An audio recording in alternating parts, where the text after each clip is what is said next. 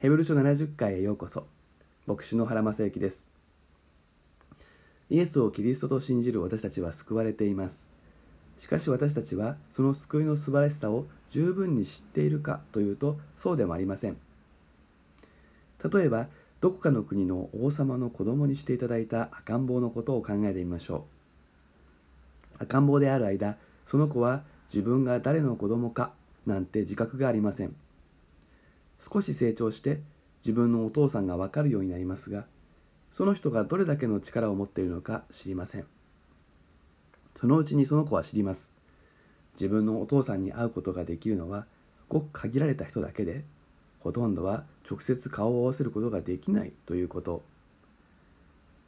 彼は自分の父親や世話をしてくれる人が言葉一つでいろいろなことを動かすことができるのを見て驚きます。そしてさらに成長すると驚くのは、自分の世話をしてくれる人よりも自分は強い立場につくことになっている。自分が十分に成長するまで世話をしてくれる人たちは代理を務めているに過ぎないということです。に章よん節まででヘブル書の著者は巫女と御使いを比較しながら話を進めてきました。その背景には旧約と新約の比較がありました。ある学者は、ヘブル書の本論はこのご節というのもから始まると言います。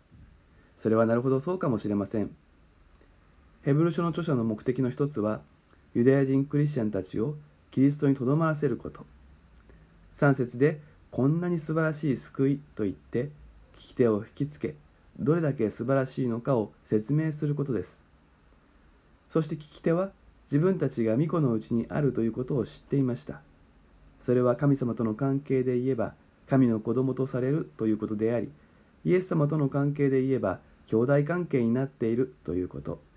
聖霊との関係で言えば、一つの御霊を分かち持つ関係になっているということです。そう言われても、それがどのぐらいのことなのか、実感ができないという場合もあるでしょう。そこで、御使いを比較に加えることで、ヘブル書は話を展開します。神は私たちが語っている来たるべきよう御使いたちに従わせたのではないからです。来たるべきよというのは、まさに実現しつつある秩序という意味です。よと訳された言葉は、家を取り仕切る仕組み、これを意味する言葉で、物理的な場所や空間のことではありません。来たるべきというのも、いずれやってくるという意味ではなくて、もう実現しつつあるというニュアンスが強い言葉です。そして、この来たるべき世について私たちが語っていると言います。つまり、教会の新約聖書のメッセージの中心は、来たるべき世がテーマだということです。そして、世界を動かす新しい秩序は、誰が取り仕切るのかということ。それは、御使いではない。巫女である。そして、巫女に結びつけられた私たちなのだと、ヘブル書の著者は言うのです。そしてそれこそ素晴らしい救いの目的なのです。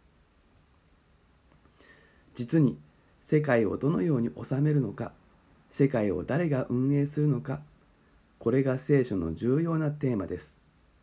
答えは人間です。ただの人間ではなく、神の子が運営するのです。神の心を理解し、神のなさるように治めるのが神の子です。けれども、アダムが失敗したことによって、このことをうまくできる者はいなくなってしまいました。それで、神の子が再び現れるまで、御使いがその役割を一時的に担ったのです。それはちょうど、王子が幼いうちは、召使いの方が主導権を握る、そういう形と似ています。イエス様が現れるまでは、御使いの治める世であったのです。御使いが治める世界というと、何か聞こえが良さそうですが、そうではありません。御使いの中には悪いものもあり、良い御使いであっても秩序を維持するのがせいぜいで、自由と愛に満ちた世界を作ることはできないのです。しかし時代は変わりました。イエス様が来られて、来たるべき世が始まったので、良い御使いは本来の使える働きに戻りました。悪い御使い、すなわち悪魔の勢力は力を振るっていますが、御子イエスの勝利によって負けは決定的になっています。そして私たち救われた神の子が自由を働かせて愛に生きるとき、そこに神の支配が訪れる、御国が来るのです。ただしそこに至る過程には苦しみが伴うことも事実です。苦しみの先に栄光がある。これが神のこの道です。ヘブル書の受取人は苦しみの中でイエス様から離れようとしていました。しかし苦しみはイエスに従う者たちが正しいところにいる印であり、御子イエスは私たちより先にその苦しみを通ってくださり、私たちが苦しみを通って栄光に至る、そのことができるよう、取りなし支えてくださる方なのです。ろっかいめは以上です。またお会いしましょう。